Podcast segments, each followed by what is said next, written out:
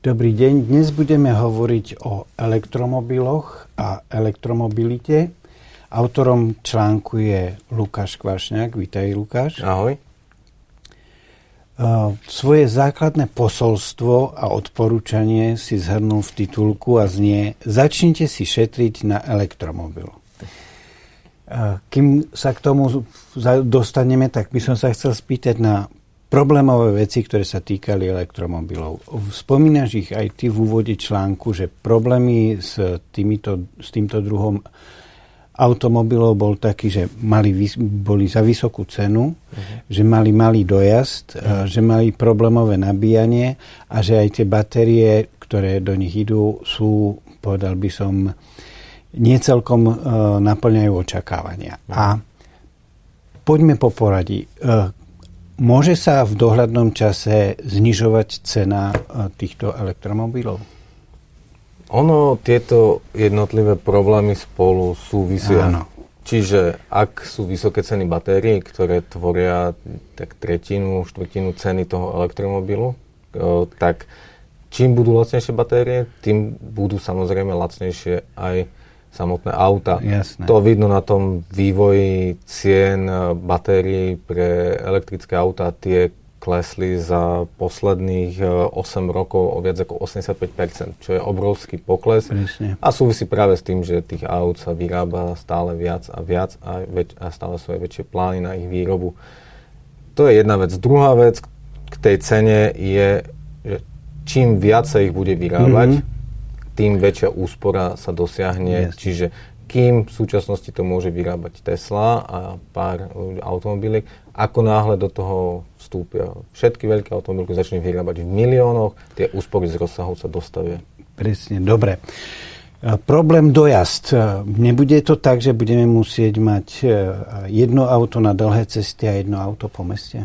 Ten dojazd zase súvisí s tou infraštruktúrou, mm-hmm. čiže uh, v prvom rade si treba povedať, že kapacita batérií sa zvyšuje. Mm-hmm.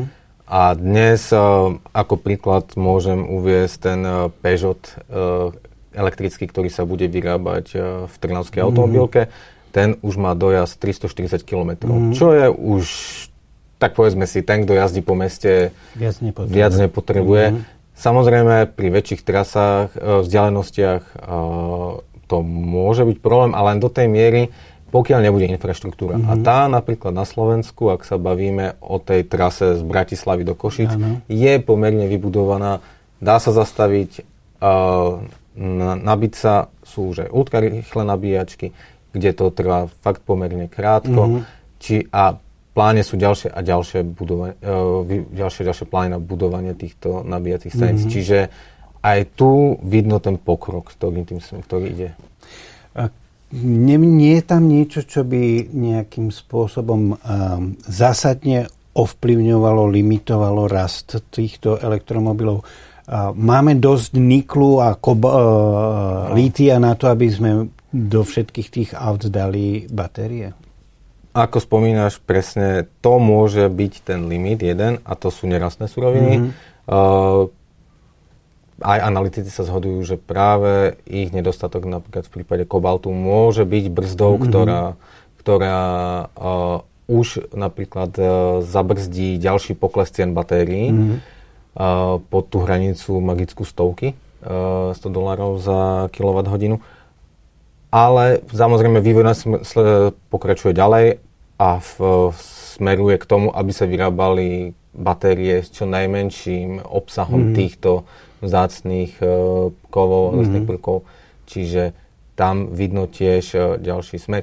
Druhý, druhé riziko je, uh, na ktoré upozorňuje štúdia spoločnosti Deloitte, ten, tá varuje, že ten tlak na výrobu elektrických vozidel a na ich väč, na viac, väčšie a väčšie počty, ktoré prídu na cesty, si nenájde zákazníkov. Mm-hmm. A mhm. oni odhadujú, že 2030 môže e, podľa ich predikcií dojsť k tomu, že tu bude na trhu celosvetovo nejak 14 miliónov elektrických vozidel viac, ako bude dopyt. Mm-hmm.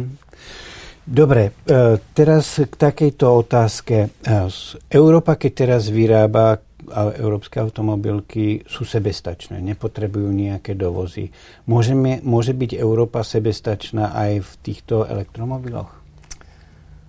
Pokiaľ ide o výrobu batérií, zatiaľ je to problém. Uh-huh. Uh, v podstate ten trh momentálne ovládajú azijské firmy, uh-huh. Čína, uh, Južná Korea, kde v podstate sú od nej súčas, európske automobilky závislé. Uh-huh. Európska únia sa snaží, je tu nejaká Európska batériová aliancia, dala si za cieľ vybudovať túto kapacity. Zatiaľ je to veľmi pomalé a nedarí sa. Druhá vec je, že uh, čínske automobilky, Čína si dala naozaj za cieľ, že my už nedobehneme Európu pri spaľovacích motoroch. Ideme, ideme do elektromobility. Mm-hmm. Oni to veľmi podporujú, vznikli tam obrovské firmy, obrovskí výrobcovia aut, výrobcovia autobusov, batérií a ak oni tento trh obsadia, ovládnu, budú môcť priniesť do Európy svoje auta. To, čo sa nepodarilo im so spaľovacími motormi, môže byť naozaj, že mm-hmm. lacné elektromobily tu donesú čínske automobilky.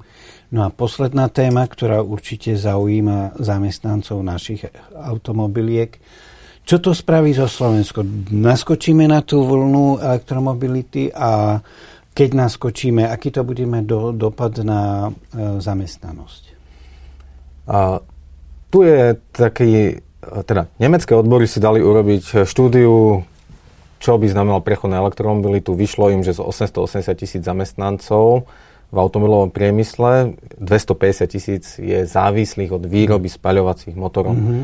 To je obrovské číslo, lebo naozaj ten elektromotor je jednoduchý. Mm. A podľa jedného prepočtu pod, na výrobu elektromotora potrebujete 80 až 90% menej ľudí. Mm. Čiže tam jednoznačne hrozí, že bude potrebných menej ľudí do výroby mm-hmm. elektrických vozidiel v celom. Od výroby, od samotnej výroby až pod subdodávateľov. Dodávateľov.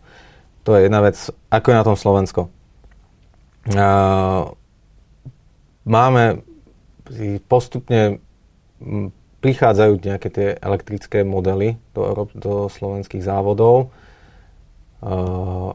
a schválil sa akčný plán na podporu elektromobility, ale chýba tu taký ten inovačný potenciál. Jednoducho ponúknuť niečo, tým firmám, tým automobilkám, tým dodávateľom, aby povedali, mm. dajme Máme sem dôvod, tu, áno. dajme, poďme sem, mm-hmm. vy, poďme na Slovensko vyvíjať niečo mm-hmm. s elektromobilitou, alebo dať sem nejakú výrobu, lebo uh, je tu toho nedostatok tak ako celkového R&D, tak jednoducho to zameranie na elektromobilitu je taktiež pokrývkáva. Mm-hmm. Dobre, a už naozaj posledná záverečná otázka.